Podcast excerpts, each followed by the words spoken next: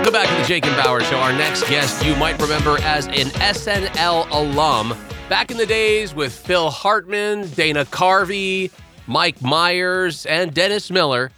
She's got a brand new comedy album that has been released called When I Get to Nashville. Right now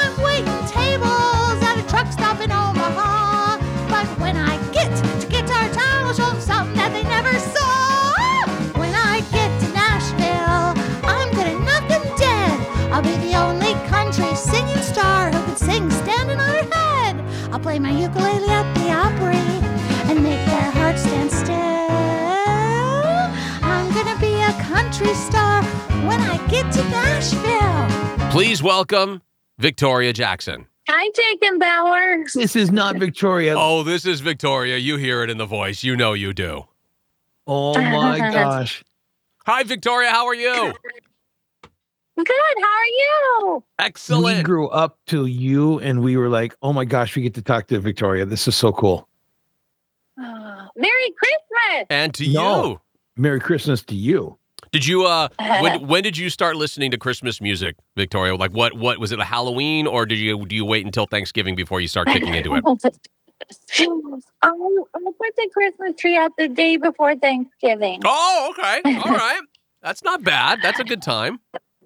Look, Yeah, uh, we I were never think. I have discipline. we were like uh we were like 16, 17 when uh, uh SNL was that legendary cast that you were part of. And Yeah. just hearing your voice right now is just like, oh my gosh, I feel like I'm 17 again. I understand because when I hear the Carpenters or Bread, I feel like I'm 16 again. Very nice. Bread. Very nice. Nice. Yes. So let me ask, uh, I, and and we're going to get to um, everything we need to talk about, but just real quick, on that cast, on that special moment of SNL, who were you closest to? The people that were the nicest to me were Dana Carvey, Jon Lovitz, and Kevin Nealon. Those are three huge names, my gosh. And those are three guys that were incredibly attracted to you. Oh, I don't know about that, but they were sweet to me. Like they tried to write me into their sketches, and they they would like try out jokes on each other and let me sit in the room with them, and I'd laugh like for hours and hours. And then when I left the show and I went into the real world, yeah. I was like, oh, normal people are boring. like I was so spoiled. Let me ask is what you as you're sitting in there and you're watching them test out new jokes or or writing stuff for each other and, and who's gonna go into what slot. Is there anything you remember just kind of sitting back like I can't believe I'm seeing this now as you know, you know it was gonna be such an iconic skit for SNL or something along those lines? I I think I was more in shock that I was there. I, I never grew up with a TV, so I never watched the show before I was on it. So like my whole life, I thought of it as an adventure, and I was like, "Oh, I'm sitting in an office building on the 17th floor in New York, and these guys are making me laugh. This is really fun." you know, uh, but I, I wasn't really thinking about iconic sketches because I was so young and new. I, I didn't even know how to write a sketch, you know. Like I'm just imagining for some reason you're sitting there and then all of a sudden uh, Dana and Kevin start to break into their, you know, their their muscle bound Arnold Schwarzenegger voices and you're like this is the start of that. This is the, the beginning process of of that whole scene which, became an iconic moment for SNL for so many years. Um I love the fact that you didn't have a TV growing up. Did that, do you think that that's kind of given you an edge in having bring, bringing your life as a journey where other people are like, I watched Eddie Murphy or Eddie Murphy watched this. You're coming in sort of with this whole angle of my life is a journey, whether it be stand up or acting in general. I do think it gave me a very unique perspective because um, I wasn't copying anyone. Right. Like I, I didn't, I didn't even see Leave It to Beaver. So um, all I saw was Disney movies that were rated G, and so I knew all the lyrics to Oliver Twist, but and the, the Sound of Music. So I did. It did give me an innocent, uh, you know, unique perspective on life Um, what was I going to tell you? I forgot. Wow. Well, you know it's funny too. I I just had my uh, my 16 year old daughter is in the school play, and I, she was playing the character she's playing is like a um, a matronly motherly character, and she's like, I don't know how to approach this. I'm like, well, you should watch you know some of the the good old moms from television back in the old days, like Leave It to Beaver, and she said, what is that? I was like, oh boy, that's that's the distance that we've now put between ourselves and kids these days. Yeah, I know what I was going to tell you. Uh, yeah, I I understand that.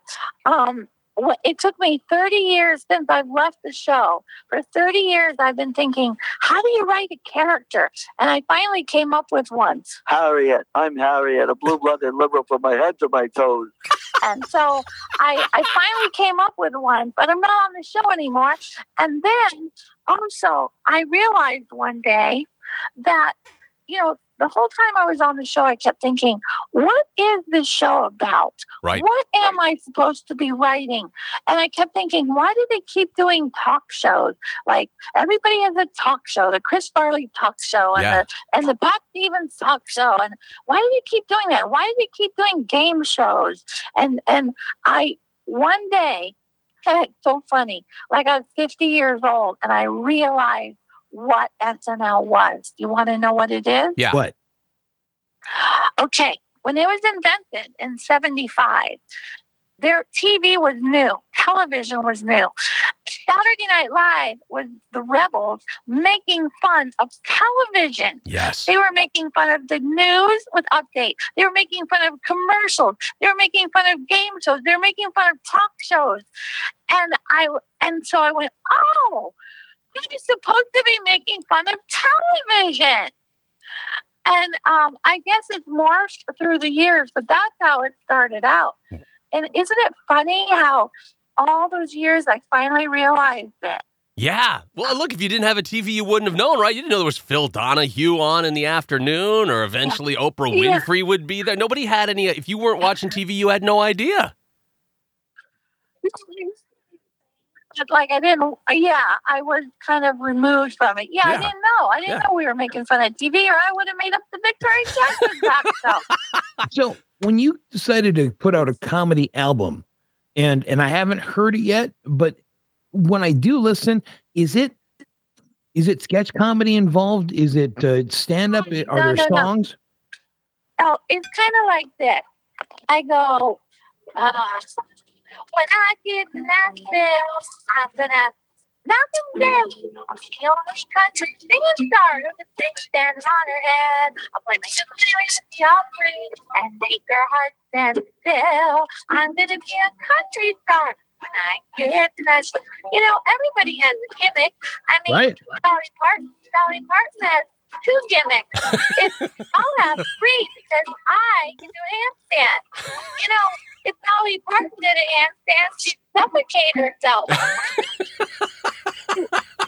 like there's songs and then there's like um top stand up at the end but the songs are all like uh five of them are about my challenging marriage like how do you undo i do oh yeah and like uh stuck in a minor key and then in the middle of the album i sing um it's the broken world baby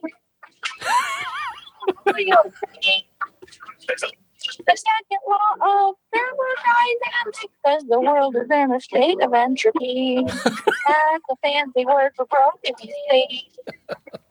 So it's like there's a lot of words and deep thought with a comical look on life, and um, that's what it's like. Wow. Nice. Now, how how long did it take you to come up with the material for the album? Have you been working on this for a number of years, or is this one of those things that, like, within a two to three month time frame, boom, you just had everything you wanted to put on the album? Oh no, these are songs I've written in the last 11 years Wow. since I moved to Nashville. But I was thinking when I lived in LA, I and in my 20s in LA, I wrote songs like the boyfriend song, which I sang Yeah. with Willie Nelson on, on SNL uh, because I was looking for a husband. And then I wrote Use Me that I sang on Johnny Carson about being an out of work actress. And then when I, in my 30s, I wrote I'm Not a Bimbo, which I sang on Saturday Night Live.